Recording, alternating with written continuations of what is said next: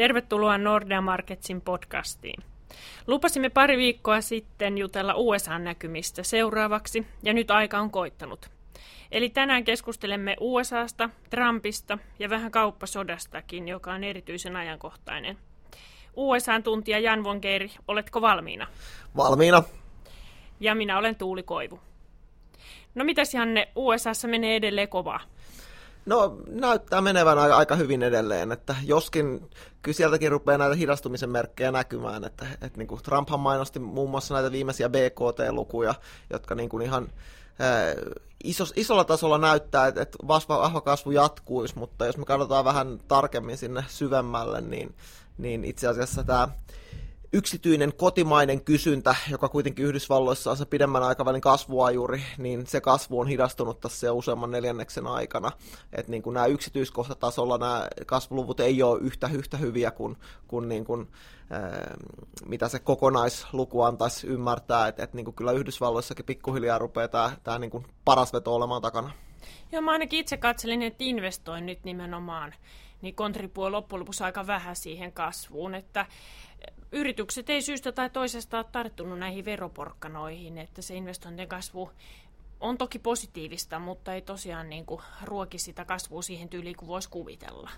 Joo, että kyllähän siellä oli jonkunlaista piristymistä näiden veroaleiden jälkeen näky, näköpiirissä, mutta ei, ei todellakaan mitään tämmöistä niin kuin suurta tulvaa tai suurta, suurta investointia historiaan verrattuna. että et sehän tässä on ollut vähän niin kuin ongelmana jo oikeastaan finanssikriisin jälkeen, että investoinnit ei ole missään vaiheessa oikeastaan kiihtynyt sillä tavalla kuin mitä historiassa, historiallisissa toipumisissa on nähty, että, että niin kuin kuitenkin investoinneilla pitkälle rakennetaan sitä pohjaa tulevalle kasvulle, niin ei, ei se mitenkään pidemmän aikavälin näkymien kannalta positiivista ole. Joo, toki T&K-investoinnit USAssa kehittyy kehittyy ihan kohtuullisen hyvin. Se voisi tietenkin luvata edes jonkunnäköistä tuottavuuskehitystä, mutta ihan samaa mieltä olen just siitä, että investointikehityksessä on ollut vaatimatonta ja se heijastuu varmaan osittain sitten tähän odotettuun heikompaan tuottavuuskehitykseen ja, ja kasvu nojaa aika pitkälti sitten siihen työllisyyteen. Tämä työllisyyskehityshän on ollut tosi vahvaa. Sä voitit viime viikolla meidän sisäisen pienen kisan siitä, että kuinka paljon työpa- työpaikat USAssa lisääntyi kuukautta aikaisemmin ja luvut oli aika kovat. Luvut oli kovat joo, että, että niin kuin, ta, taisin olla tällä kertaa siellä selkeästi optimi, optimistisella laidalla ja sieltä tuli, tuli niin kuin hyvät, hyvät luvut, että, että ei oikeastaan työmarkkinoilla ole ollut mitään merkkejä selvemmästä hidastumisesta näköpiiristä. Toisaalta sitten taas työllisyyskehitys ei yleensä ole se, joka näyttää suuntaa taloudelle, että, että jos me katsotaan ennakoivia indikaattoreita ja esimerkiksi teollisuuden ISM-indeksiä, ää, niin siellä, sielläkin on vihdoin niin kuin tullut selkeästi alasuuntaista liikettä.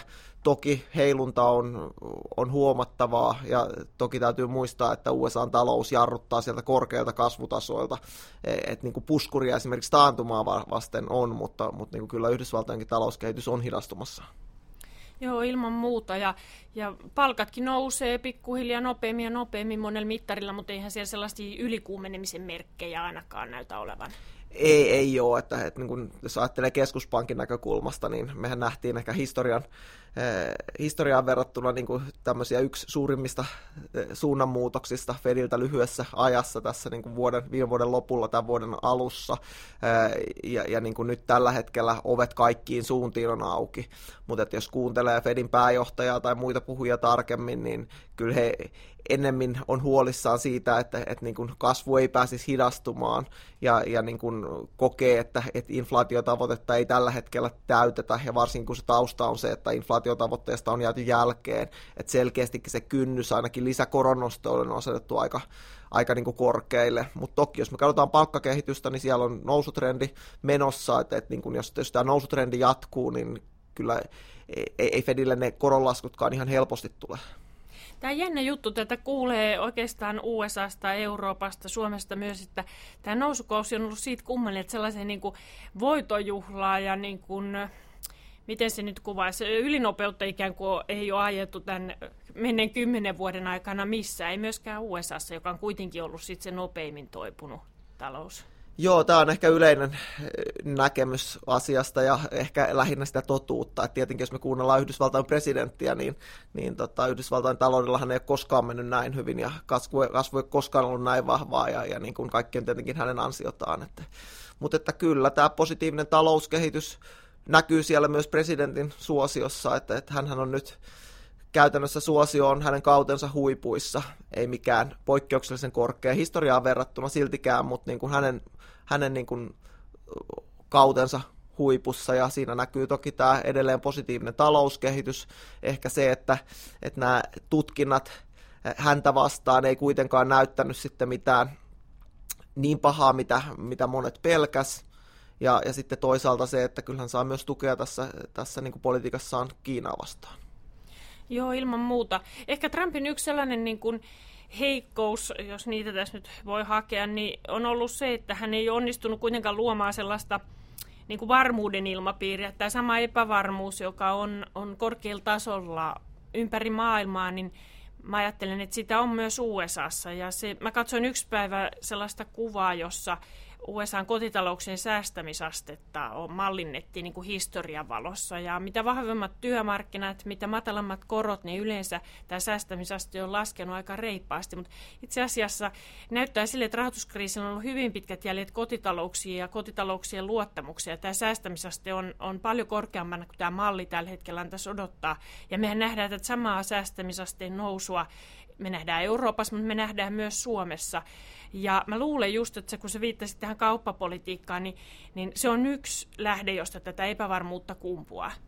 Joo, varmasti. Ja, ja niin, kuin, niin kuin sanoit, niin ei tämmöistä, Trump ole kuitenkaan pystynyt ehkä palauttamaan Yhdysvalloissa sitä yritysten uskoakaan siihen, että, että niin kuin keskipitkän aikavälin näkymät olisi positiiviset. Ehkä Yhdysvalloissa on tavallaan ihan tervetullutta se, että, että se säästämisaste ei ole painunut ihan niin alas kuin missä se oli ennen finanssikriisiä, mutta että, että, että toki se signaali on se, että, että niin kuin, e, ei ole samalla tavalla luottamusta tulevaisuuteen, mutta että kyllähän Yhdysvaltojenkin taloudesta kuultiin aika pessimistisiä arvioita siitä, että, että, että, että niin kuin, kuinka vaikeaa tulee olla työllistämään ihmisiä finanssikriisin jälkeen ja, ja kuinka niin kuin, äh, ihmiset karkaa työmarkkinoilta mutta että, että, ja, ja kuinka kar- korkealle rakennetyöttömyys on noussut, niin kyllähän kaikki nämä ennusteet kuitenkin, tai sen aikaiset ennusteet meni pieleen ja, ja Yhdysvaltojen talous on toipunut vihdoinkin niin kuin kunnolla finanssikriisistä.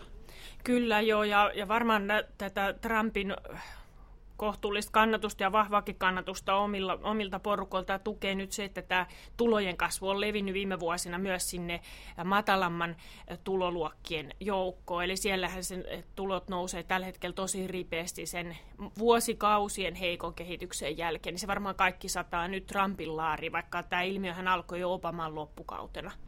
Joo, et, et, mutta kyllähän Trump edelleen on hyvin jakava persoona siinä mielessä, että jos katsotaan, mistä hänen kannatus tulee, niin eh, noin 90 prosenttia republikaanien kannattajista kannattaa Trumpia tällä hetkellä.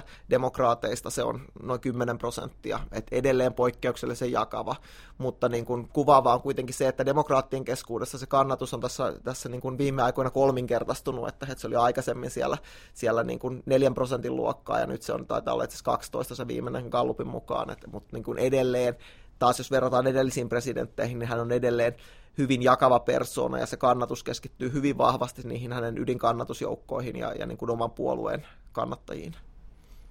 Joo, no sitten jos me siirrytään pikkuhiljaa tähän kauppasotaosuuteen, niin, niin sehän on tietenkin saanut tässä nyt viime päivinä lisää kierroksia. Trump twiittasi viikko sitten sunnuntaina, että tullit nousee ja niin hänen nyt sitten Suomen aikaa tänä aamuna nousi Kiinalle. Toki edelleen neuvotellaan Kiinan USA välillä, mutta, mutta USA tuntuu olevan, ainakin mun analyysi on se, että hyvin yhtenäisenä joukkona tämän tiukemman Kiinapolitiikan takana.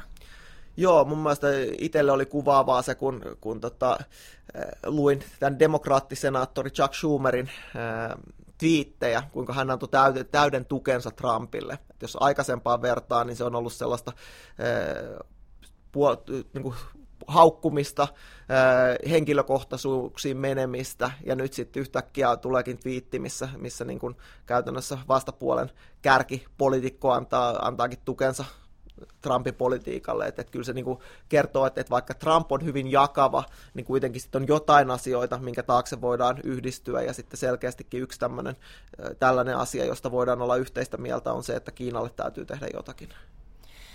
Joo, tämä Kiina-asia varmasti on, on sellainen USA-ta yhdistävä tekijä. Toki siellä tietenkin isot yritykset osittain vielä äh, kampanjoi tulleja vastaan, ja näillä tulleilla kaikki tietää sen, että, että on haittavaikutuksia. Ne osuu sitten ehkä vahvemmin Kiinaan kuin Yhdysvaltoihin, mutta kyllä se analyysi taitaa tosiaan olla se, että USA on käynyt sen keskustelun, että ollaan valmiita maksamaan nyt siitä hintaa, että Kiinan nousu hidastetaan ja ja rajoitetaan. Mutta on tosi kiinnostavaa just tämä, että mä tässä jo yksi päivä kirjoittelin äh, johonkin blogiaiheeseen sen enempää miettimättä lauseen siitäkin, että Trump alkaa olla ikään kuin jo maltillinen tässä Kiinapolitiikassa, että, että tämä aiempi ajatus siitä, että Trump olisi, olisi tosi niin kuin haukka Kiinan suhteen, niin, niin ei enää pidä ehkä paikkansa eikä ehkä välttämättä koskaan pitänyt, mutta kyllähän Trump sitten on taas kovista uudestaan Meksikoa ja Kanadaa tässä vapaakauppasopimuksessa. Mikäs juttu tämä nyt on? Joo, kyllähän tässä tulee sitten, että jos Kiinan, Kiinan suhteen pystytään yhdistymään, niin tuntuu, että tämä sama ei ihan sitten päde kaiken kauppapolitiikan suhteen, että, että niin kuin, Trumpin johdollahan saatiin neuvoteltua tämä NAFTAn, tai NAFTA 2, jota kutsuttiin sillä USMCA-nimellä, mutta sitten aika loppu tavallaan kesken. Sitä ei saatu kongressin läpi silloin, kun republikaanit hallitsi vielä, vielä kongressia, ja, ja nyt sitten demokraatit ei, ei olekaan yhtä vahvasti tämän takana, että he haluavat nyt sitten tähän sopimukseen muutoksia. että nyt niin kuin USA-demokraatit on muun muassa huolissaan siitä, että, että niin kuin tämä sopimus ei takaa meksikolaisille työntekijöille riittäviä oikeuksia. Ja, ja nyt sitten täh, tähän on tulossa nyt sitten tällaisia laastariratkaisuja. Et ehkä tämä viimeisin oli, että Trump on nyt ottamassa tulleja käyttöön meksikolaisia tomaatteja vastaan sen takia, että hän ehkä nyt hyväksyy tänne, että ainakaan tämä uusi kauppasopimus ei mene läpi kovin nopeasti, joten sitten ruvetaan tekemään tämmöisiä niin kuin pieniä laastariratkaisuja tuoteryhmittäin, ja nyt nämä meksikolaiset tomaatit tuntuu olevan ensimmäisenä kohteena. Ja sehän tässä tietenkin eurooppalaisena ja suomalaisena pelottaa, että onko se Eurooppa sitten Trumpin seuraava kohde, johon, johon nämä kauppatoimet iskee. EUhan on samalla lailla kuin tämä Pohjois-Amerikan sopimuskin, niin siihen hän Trump löytää paljon jakaantuneemman kongressin. Ei kukaan juurikaan kongressissa halua EUlle EUlle näitä tulee asettaa, mutta jollakinhan Trumpin täytyy kompensoida tämä Kiina politiikasta aiheutuva haitta omille maanviljelijöille. Ja nyt tuntuu sille, että Trump haluaisi avata sitten EUsta markkinoita omille maataloustuotteille. Joo, ja sehän ei todellakaan tule olemaan helppoa, jos katsotaan kuinka jakautunut EU on tässä. Ja muutenkin, jos katsotaan tämä Trumpin linjaa, että nyt niin kuin viimeisimpänä, että, että niin kuin laitetaan mieluummin lisää tulleja ja jatketaan neuvotteluja, niin tällä logiikalla niin voi hyvin ajatella, että, että EUn autoille laitetaan tullit ja neuvotellaan vasta sen jälkeen. Varsinkin kun tuntuu siltä, että neuvotteluissa, neuvottelut ei ole vielä edes alkanut ja ehkä resurssit menee nyt Kiinaan ja onko niin, että Japanikin kiilaa vielä siihen väliin. Että, että niin kuin toukokuun loppuun mennessähän pitäisi saada näistä autotulleista jonkunlainen ratkaisu, että, että niin kuin kyllä se uhka on ihan todellinen. Se on sitten iso kysymys, kun me USAn tulevaisuutta tästä myös mietitään, että kuinka paljon nämä tullit ja tämä Trumpin ailahteleva kauppapolitiikka lyö jatkossa siihen kotimaan talouteen. Me tehtiin talvella vähän analyysiä eri skenaarioilla ja, ja Kiina toki kärsi ja Eurooppa myös enemmän näistä tulleista kuin USA, mutta että kyllähän se etumerkki USAllekin väistämättä kääntyy negatiiviseksi. Se tulee sieltä kulutuksen kautta, mutta varsinkin yritykset pelästyy tätä kauppasodan lietsomaa epävarmuutta ja, ja hidastaa niitä investointeja. Minkälainen ylipäätään meillä on näkemys USA-taloudesta jatkossa? No kyllä, kyllähän se kuva on se tosiaan, että kasvu hidastuu, että, että kysymys on vaan, vaan niin kuin kuinka paljon. Että niin kuin tässä meidän perusskenaariossa ajatellaan, että, että niin kuitenkin taantumalta vältytään, mutta kasvu hidastuu selkeästi ensi vuonna.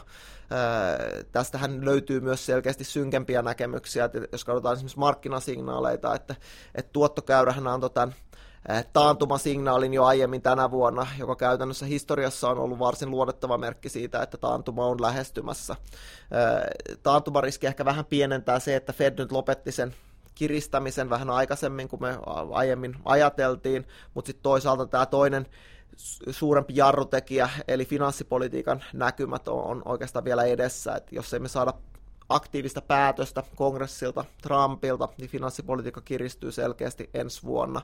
Ja tämä voi olla niin kuin tässä ympäristössä, missä kongressi on jakautunut ja Trump on hyvin jakava persona, niin, niin tota, voi olla hyvin vaikeaa. Et lähtökohtaisesti ei ole Trumpin etujen mukaista missään nimessä, jos taloudella menee vaalien alla ensi vuonna huonosti, mutta jos ajattelee, miten hän on tähän mennessä niin kuin toiminut, niin hän löytää kyllä syypään, että mikään ei ole hänen syytä, että, että hän voisi hyvin ajatella, että hän pystyy syyttämään demokraatteja siitä talouden hidastumisesta ja sillä tavalla niin kuin, yrittäisi kampanjoida, jos ei sopuun päästäkään.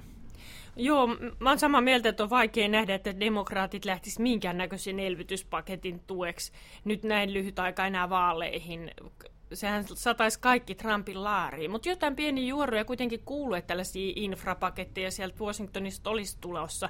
Mikä sun näkemys on, miten olet seurannut sitä asiaa? Onko, tää, onko tällainen paketti tulossa tai onko siitä jonkunnäköistä yhteisymmärrystä?